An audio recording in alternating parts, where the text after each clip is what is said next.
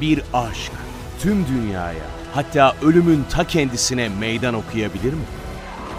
The Walking Dead, The Ones Who Live, şimdi ve sadece TV Plus'ta. Selamlar arkadaşlar, Sinematris'e hoş geldiniz. Bu haftaki programımızda korku sineması üzerine konuşacağız. Sizi biraz korkutmaya çalışacağım. Ancak bunu muhtemelen başaramayacağım. Çünkü günümüz sinema severini bir korku filmiyle, bir korku öyküsüyle ya da bir korku sohbetiyle korkutmak gerçekten çok güç. Bununla nedeni programımızın içerisinde açıklamaya çalışacağım. Şimdi korku türü arkadaşlar sinemanın bütünü içerisinde biraz ayrıksı, biraz farklı bir konuma sahip. Neden? Şöyle ki sinemanın geçmişine baktığımızda, sinemanın tarihine baktığımızda sık sık korku sinemasıyla karşılaşıyoruz arkadaşlar. Korku türü gerçekten köklü bir geçmişe sahip, çok sayıda alt türe sahip ve sinemanın belirli dönemlerinde değişimler yaşamış, dönüşümler yaşamış, belli korku sineması alt türleri öne çıkmış ve gerçekten önemli sinemacıların korku sinemasına ilgi duyduğunu görüyoruz. Ayrıca sadece korku sineması yapıp kendisine yer edinmiş sinemacıların olduğunu da görüyoruz. Ve korku sineması hem metin olarak, senaryo olarak, öykü yapısı olarak hem de görsel olarak yani sinematografik olarak sinemanın tarihine önemli katkılar yapmış türlerden bir tanesi. Önemli bir tür korku sineması. Ama bir yandan da korku sinemasının hem bugün hem de geçmişte entelektüel kitle tarafından böyle nasıl diyelim biraz mesafeli yaklaşılan bir tür olduğunu görüyoruz. Biraz dışlanmış bir tür olduğunu görüyoruz. Mesela Oscar'larda en az ödül alan türlerden bir tanesi korku sineması. Korku sineması Oscar'larda pek kendini gösteremiyor. Bu kadar başyapıt üretmiş olmasına rağmen. Şimdi ortada bir çelişki var değil mi? Neden böyle? Hem önemli bir tür korku sineması ancak entelektüel kitle tarafından biraz dışlanıyor. Neden? Buna benim getirdiğim açıklama yaklaşık olarak şöyle arkadaşlar. Entelektüel kitle ve dediğimiz gibi hani Oscar'ları aslında entelektüel kitleye hitap eden bir oluşum olarak kabul etmek doğru değil tabii ama neticede Oscar komitesi sinemacılardan oluşuyor. Sinemanın entelektüellerinden oluşuyor. Ve normal şartlarda geniş kitlelere hitap eden, geniş kitleler tarafından sevilen filmlerin de Oscar'larda daha çok kutsandığını, sevildiğini görüyoruz ama bir yandan da daha çok günlük hayata, günümüz dünyasına, gerçek dünyaya mümkün olduğunca dokunan türlerin, günlük hayatla, gerçek dünyayla bağlantılar kuran türlerin Oscar'larda daha çok kutsandığını, daha çok tercih edildiğini görüyoruz. İşte korku sineması da bu açıdan muhtemelen en arkada kalan türlerden bir tanesi. Sinema ile ilgili genel bir söylem vardır arkadaşlar. Şöyle ki, ya gerçeğe çok yakın fantaziler ya da fantaziye çok yakın gerçekler sinemanın konusu olabilir diye. İşte korku sineması bu iki taraf arasında konumunu herhalde en kolay, en rahat biçimde belirleyebileceğimiz türlerden bir tanesi. Biz sinema severler bir korku filminin başına geçtiğimizde hani bir fantazi izleyeceğimizi biliriz değil mi? Yani çok gerçekçi bir şey aramayız. Korku filmlerinde karşımıza gelen hemen hemen hiçbir şey günlük hayatta karşımıza gelmemiştir. O nedenle korku sineması günlük hayatla zayıf bağlar barındıran bir tür olduğu için gerçek dünyadan da kopuk bir tür olduğu için herhalde çok ciddiye alınmıyor, çok önemsenmiyor ve entelektüel kitle tarafından biraz mesafeli yaklaşılıyor diye düşünüyorum ben. Ancak bir yandan da madem korku sineması bu kadar hani gerçek hayatla kopuk, hani biraz böyle uzayda bir cisim, boşlukta bir cisim gibi bir tür. Ama bir yandan da çok ciddi seveni var, severleri var, başyapıtları var. Hatta ve hatta diyebiliriz ki belirli türlerin hayranlarını düşünürsek, belirli tür sinemalarını seven sinema severleri düşünürsek hiçbir türün severi korku sineması severler kadar da kendi türlerine bağlı ve sadık da değiller arkadaşlar. Bu çok ilginç bir nokta. Bunu da şöyle açıklıyorum. Normal şartlarda bir film türünün en vasat ve kötü örneğini bile keyifle ve ilgiyle izliyorsanız siz o türün gerçekten bir severisinizdir arkadaşlar. İşte korku filmi severlere bakarsak türün en klişe, en sıkıcı, en renksiz örneklerinin bile korku sineması severlerce ciddiye alındığını ve merakla, sevgiyle izlendiğini görebilirsiniz. Bunun çok sayıda örneği vardır. Ancak bir yandan da korku sinemasını sevmeyenler de gerçekten neredeyse hiç sevmezler. tam olarak sevmezler. Korku filmlerine hemen hemen hiç ilgi duymazlar. Bu açıdan korku sineması gerçekten sinema dünyasında en kalın çizgilerle kendisine alan ayırmış türlerden bir tanesi. Yani atıyorum bir dram seven bir sinema sever. İçerisinde dramatik ögeler olduğu takdirde bir aksiyon filminde seyredebilir ya da bir bilim kurgu filminde seyredebilir. Ancak korku sineması çok kendine has bir sinema. Köşeleri çok belirgin bir sinema. Normal şartlarda başka türlerle bağlantılar kuracak olsa da hani tür kaynaşmalarına bazen katılıyor olsa da yine de kendi dünyasına en bağlı türlerden de bir tanesi olduğunu iddia edebiliriz. Hatta bununla ilgili şöyle bir not da şöyle kısa bir bilgi de vereyim size arkadaşlar. 1990'lı yıllardan itibaren daha çok sinema üzerinden sinema yapma akımının ortaya çıktığı, daha çok Tarantino ve Coen kardeşler, Tim Burton gibi sinemacıların öne çıktığı dönemlerden sonra sinemada bir tür kaynaşması, türlerin saflığını yitirip birbirleriyle bağlantılar içermesi akımı ortaya çıkmıştı. Sinema tarihçileri, sinema yazarı ustalarımız bundan o yıllarda çok bahsetmişlerdir. Saf tür kalmadı artık denirdi 90'lı yıllardan sonra 2000'li yıllarda. Günümüzde ise bunun etkilerini gerçekten çok daha fazla görüyoruz. Hani saf tür film gerçekten çok az karşımıza geliyor. İşte korku sineması kendisini biraz bu eğilimin dışında tutmuş türlerden bir tanesi. Elbette yine başka türlerle bağlantılar kuran korku filmleri de var, yok değil. Ancak yine de kendi içerisindeki dünyaya en fazla bağlı türlerden de bir tanesi korku sineması. O açıdan da biraz sinemasal eğilimlerden kendisini uzak tutup kendi tarihi içerisinde kalan, kendisini biraz farklı alanlara doğru yönlendiren türlerden bir tanesi olarak da anabiliriz korku sinemasını. Şimdi şu konuya tekrar dönmek istiyorum. Hani dedik ya gerçeğe çok yakın fantezi ya da fanteziye çok yakın gerçek. Bu noktada da arkadaşlar korku sineması entelektüel camia ile ilişkisinde olduğu gibi bir çelişki daha barındırıyor. O da şu. Normal şartlarda biz sinema severler hani şimdi izlediğimiz filmlerin neticede tabii bir film olduğunu yani kurmaca olduğunu biliriz değil mi? Hani gerçekleri izlemiyoruz biz neticede. Ancak genel olarak diyebiliriz ki izlediğimiz bir film bizim duygularımıza ya da aklımıza, düşüncelerimize ne kadar dokunursa, bizi ne kadar etkilerse, bizi ne kadar düşündürürse yani hem mantıksal olarak, zihinsel olarak hem de duygusal olarak biz o kadar o filmden etkileniriz değil mi? Bize dokunmasını isteriz neticede bir filmin. Ancak korku sineması çok farklı bir noktada duruyor dedik ya. Onun gerçek olmadığını biliyoruz. Günlük hayata çok az dokunacağını biliyoruz.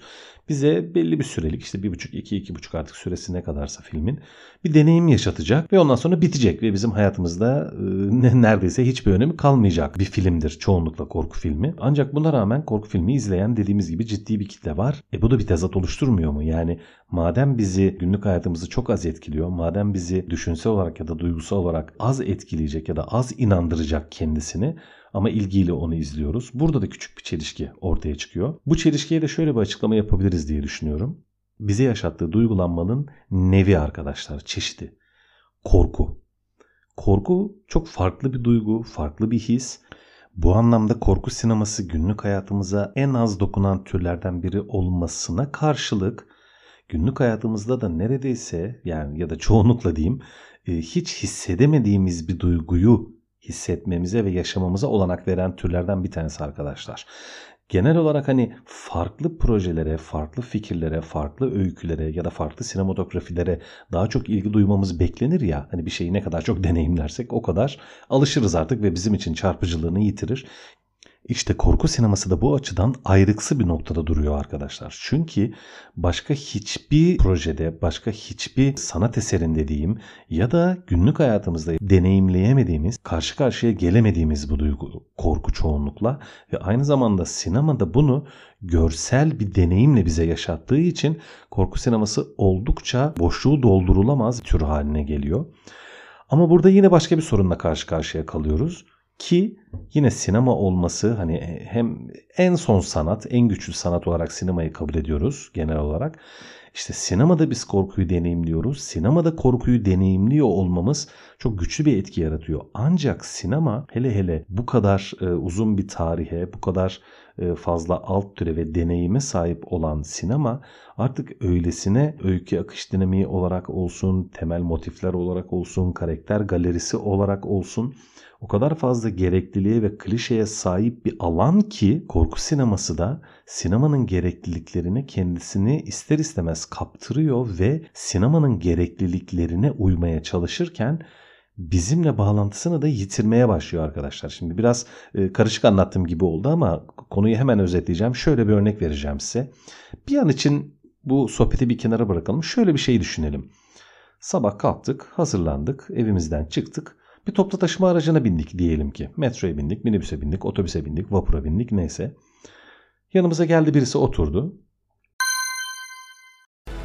Bir aşk tüm dünyaya, hatta ölümün ta kendisine meydan okuyabilir mi? The Walking Dead, The Ones Who Live, şimdi ve sadece TV Plus'ta. Bir an dönüp biz ona baktık ve o da bize baktı ve onun gözlerinin kıpkırmızı olduğunu gördük. Atıyorum, çok klişe bir korku filmi sahnesi yazmaya çalıştım size. Sizi korkutmaya çalışacağım demiştim ya. Şimdi böyle bir sahne yaşadığımızı düşünelim. Yani herhangi birimiz böyle bir şey yaşayacak olsak ya muhtemelen orada hani ya kalp krizinden ölür müyüz diyelim, ya da vapurdaysak bir anda boğaza atlarız mı diyeyim, ya da metrodaysak bir anda imdat kolunu çekeriz mi diyeyim, ne diyeyim. Yani hani korku filmlerinde yüzlerce binlerce kez gördüğümüz, artık bizim için çok klişe haline gelmiş birçok motifin günlük hayatta bir an karşınıza geldiğini düşünün. Yani bir mezarlığa girebilir miyiz arkadaşlar gece? Düşünün ki çok ıssız bir akrabamıza gittik, atıyorum. Çok basit bir senaryo yazıyorum şu an. Bir akrabamıza gittik, köyde bir büyüğümüzün, büyük annemizin, işte teyzemizin, halamızın, bir akrabamızın yanına gittik. Bir taşraya gittik, bir ilçeye, bir köye gittik. İşte kaldığımız evin yanında bir orman var, ıssız, sessiz. Orada da bir mezarlık var falan, artık böyle bu kadar korku sahnesinden bahsediyoruz artık. Oradan bir ses geldi. Gece 2'de biz yatağımızda uyuyamadık, kitap okuyoruz veya işte telefonumuzla internette geziniyoruz diyelim ki. Oradan bir ses geldi. Allah aşkına hangimiz evden çıkıp o mezarlığa doğru yürürüz ya da o karanlık ormana doğru yürürüz? Bir düşünebiliyor musunuz bunu? Hani artık korku sineması geçmişinde o kadar fazla klişe barındırıyor ki ve aynı zamanda sinema bir yandan da hem akıcı olmak zorunda, öykü ilerlemek zorunda, karakter dönüşüm yaşamak zorunda. Yani böyle bir şey hani gerçek hayatta, evet, gerçek hayata dokunmasını çok beklemiyoruz biz korku sinemasının, korku filmlerinin. Bir fantezi izlediğimizi biliyoruz ancak biz kendimizi ne kadar filmin içerisinde görebilirsek, ne kadar bir filmin içerisindeki karakterle özdeşleşebilirsek ve hem duygusal hem mantıksal olarak yakınlaşabilirsek kendimizi o kadar filmin içerisinde hissederiz ve filmi de o kadar etkili buluruz. O kadar çok severiz, o kadar çok beğeniriz, değil mi? İşte korku sinemasında karşımıza gelen klişeler, olaylar, öyküler ya da ortaya çıkan korkutucu durumlara karşı, korkutucu etkenlere karşı karakterlerin verdiği tepkiler artık o kadar klişeleşmiş durumda ki hiçbir inandırıcılığı kalmamış durumda ve hani tamam gerçek değil korku türü ama artık yani mantıklı da değil, mantıklı olmasına gerek yok dersek o zaman da tamamen kopuyoruz arkadaşlar korku sinemasından. Yani tamamen bir çizgi film izliyormuş gibi bir şey oluyoruz böyle. Tamamen bir çizerin çizdiği ve hiçbir gerçekçilik barındırmayan, çok basit, çok hiçbir etkileşime girmediğimiz bir film haline geliyor izlediğimiz korku filmi. Ne yazık ki. İşte o nedenle de belki de artık en başta dedim ya, artık sinema severleri korkutmak çok güç diye tamamen bir fantazi izliyor haldeyiz korku filmi izlerken. Korku filmi severler de zaten artık sıra dışı bir şey izliyormuş, sinemanın farklı alanlarında karşısına gelmeyen deneyimlerle karşılaşıyormuş gibi korku sinemasına ilgi duyuyorlar. Ve aynı zamanda yine az önce söylediğim konu, entelektüel kitlenin ya da sinemanın biraz daha seçkin kesiminin, ödüllerin, Oscar'ların vesairelerin çok da ilgi göstermediği bir türe dönüşüyor. Ve aynı zamanda da sinematografik olarak güçlü bir tür olsa da, yani korku sineması hani bir izleyiciyi bir filmle korkutmak çok güçlü bir sinematografi gerektiriyor neticede. Hani oyunculuk olarak zor ve güçlü olmak zorunda, mekanlar, ortamlar, ışıklar, hangi tür olursa olsun başka birçok türe göre daha fazla çalışılmış, daha güçlü bir atmosfer ortaya çıkarılmış olmak zorunda korku türünde. Madem görsel olarak da bu kadar güçlü bir tür olduğu halde neden tamamen fantastik bir tür halinde? Korku kaynağı günlük hayatta yok diye mi? Ben buna inanmıyorum aslında arkadaşlar. Yani tamam, günlük hayatta biz vampir, zombi, öcü, şeytan, hayalet vesaire görmüyoruz. Ancak bunun temel nedeninin günlük hayata çok az dokunuyor olması değil, hem sinema tarihinden gelen bir deneyimle hem de günümüz sinemasının temel gereklilikleriyle, yani öykü işte akıp gitmesi lazım, işte hiç sıkmaması lazım, heyecan vermesi lazım gibi gerekliliklerin gölgesinde kaldığı için korku sineması bugün için tamamen inandırıcılığını ve günlük hayatla ve aynı zamanda sinema severle bağlantısını tamamen koparmış durumda. Tabii bu sorunlu durumdan kurtulmayı başarmış filmler var. Yok değil. Yakın zamandan hemen bir tane örnek vermek istiyorum. İspanyol yapımı REC filmi arkadaşlar. Tam bu bahsettiğim korku sinemasındaki bu açıktan yola çıkarak yapılmış ve film gibi duruyordu zaten. Bir televizyon sunucusu bir belgesel yapıyor. İşte gece itfaiye çalışanlarının hayatlarına pencere açan bir program. Genç bir kadın ekibiyle birlikte gidip işte itfaiyeciler nasıl çalışıyorlar, gecenin bu saati nasıl bir yangın bekliyorlar, nasıl bir durumdalar, nerede çalışıyorlar gibi bir projeydi bu. Onlarla birlikte bir binaya gidiliyordu vesaire. Orada işler, şimdi spoiler vermeyeyim, izlemeyen arkadaşlar vardır. Orada işler çığırından çıkıyordu. Şimdi bu çok gerçekçi bir yapıydı ve REC zaten 3 tane de bildiğim kadarıyla toplam 4 film yapıldı. 5.'si yapıldı mı hatırlayamıyorum. Onun üzerine 3 tane de devam filmi yapılmıştı. Çok başarılı bir seri oldu gerçekten.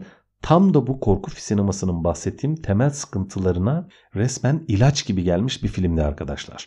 Şimdi bu gerçeklik ve ikna edicilik meselesinin dışında korku sinemasının düştüğü bir de şöyle bir tuzak var. Sektörde, daha çok Hollywood'da, hatta Türk sinemasında da biraz böyle. Korku sineması arkadaşlar biraz icra edilmesi biraz daha kolay, sinematografik olarak ciddi gereklilikler barındırıyor olsa da bütçe olarak, yapım şartları olarak biraz daha ucuz, biraz daha kolay yapılabilir bir tür olarak görülüyor. Örneğin korku sinemasında yıldız oyuncu nadiren oynar arkadaşlar. Hatta istenmez, olmaz. Yani korku sineması kastı diyelim, hani oyuncu seçimi biraz daha tanınmamış ve haliyle meşhur olmayan oyunculardan oluşması gerekiyor. Aynı zamanda kalem olarak, senaryo olarak korku sineması başka türlere göre biraz daha kolay yazılabilir bir tür arkadaşlar. Ve aynı zamanda korku sineması kemik bir izleyici kitlesine sahip olduğu için belirli türde, belirli standartları tutturan bir korku sineması örneği yaptığınız takdirde harcadığınız paranın en azından harcadığınız kadarının geri geleceğini garanti olarak görebiliyorsunuz. Sektörde korku sinemasının böyle bir yeri var. Ve biraz da dediğim gibi ucuza mal olduğu için, yani atıyorum Türkiye şartlarında 1 milyon liraya, hiç bugün için düşük bütçe sayılıyor zaten 1 milyon lira. Hiç yıldız oyuncu içerisinde bulunmadan belirli şartlarda, belirli klişelere sırtını dayayarak bir korku filmi yapıyorsunuz ve çoğunlukla da harcadığınız para gişede geri geliyor. Bundan dolayı da korku sineması genç ve amatör sinemacıların, yeni sinemaya başlayan yönetmenlerin genellikle kendisini ispat ettiği, rüştünü ispat ettiği türlerden biri haline gelmiş durumda. Ancak bu düşük bütçe olayı ve klişelere sırtını yaslayarak harcanan paranın geri dönmesi planlamaları artık öyle bir seviyeye gelmiş durumda ki neredeyse bütün korku filmleri küçük bütçeli, belirli oyuncularla süre giden, sırtını klişelere yaslayan ve belli alt türlerin altında bulunan, neredeyse çoğunlukla birbirine benzeyen filmlere dönüşmüş durumda arkadaşlar. Sinema tarihinde güçlü ve önemli korku filmleri var, evet, ancak son yıllarda çok nadiren güçlü ve ciddi etkiler bırakan korku filmleri görüyoruz ne yazık ki. Bu da korku sinemasının hem sektördeki hem de sinema severlerin gözündeki değerini bir parça daha eritiyor diyelim ya da törpülüyor diyelim. O nedenle korku sinemasını daha çok geniş kitleler değil, korku sinemasını seven sinema severler daha çok seviyorlar, daha çok ilgi gösteriyorlar. Ve bu ortaya çıkan hem biraz çelişkiler hem de türün gereklilikleri ve aynı zamanda türün sinemanın geneliyle yaşadığı ilişki sebebiyle korku sineması bir süre daha uzayda ve boşlukta bir cisim olarak kalmaya devam edecek gibi görünüyor. Ama olsun, biz yine de arada bir korku filmi izleyelim. Çünkü korku duygusunu sinemadan başka yaşayabileceğimiz, hissedebileceğimiz fazla mecra ve ortam yok arkadaşlar. Evet, bir dahaki programda görüşmek üzere, sevgiler. Bir aşk tüm dünyaya, hatta ölümün ta kendisine meydan okuyabilir mi? The Walking Dead, The Ones Who Live, şimdi ve sadece TV Plus'ta.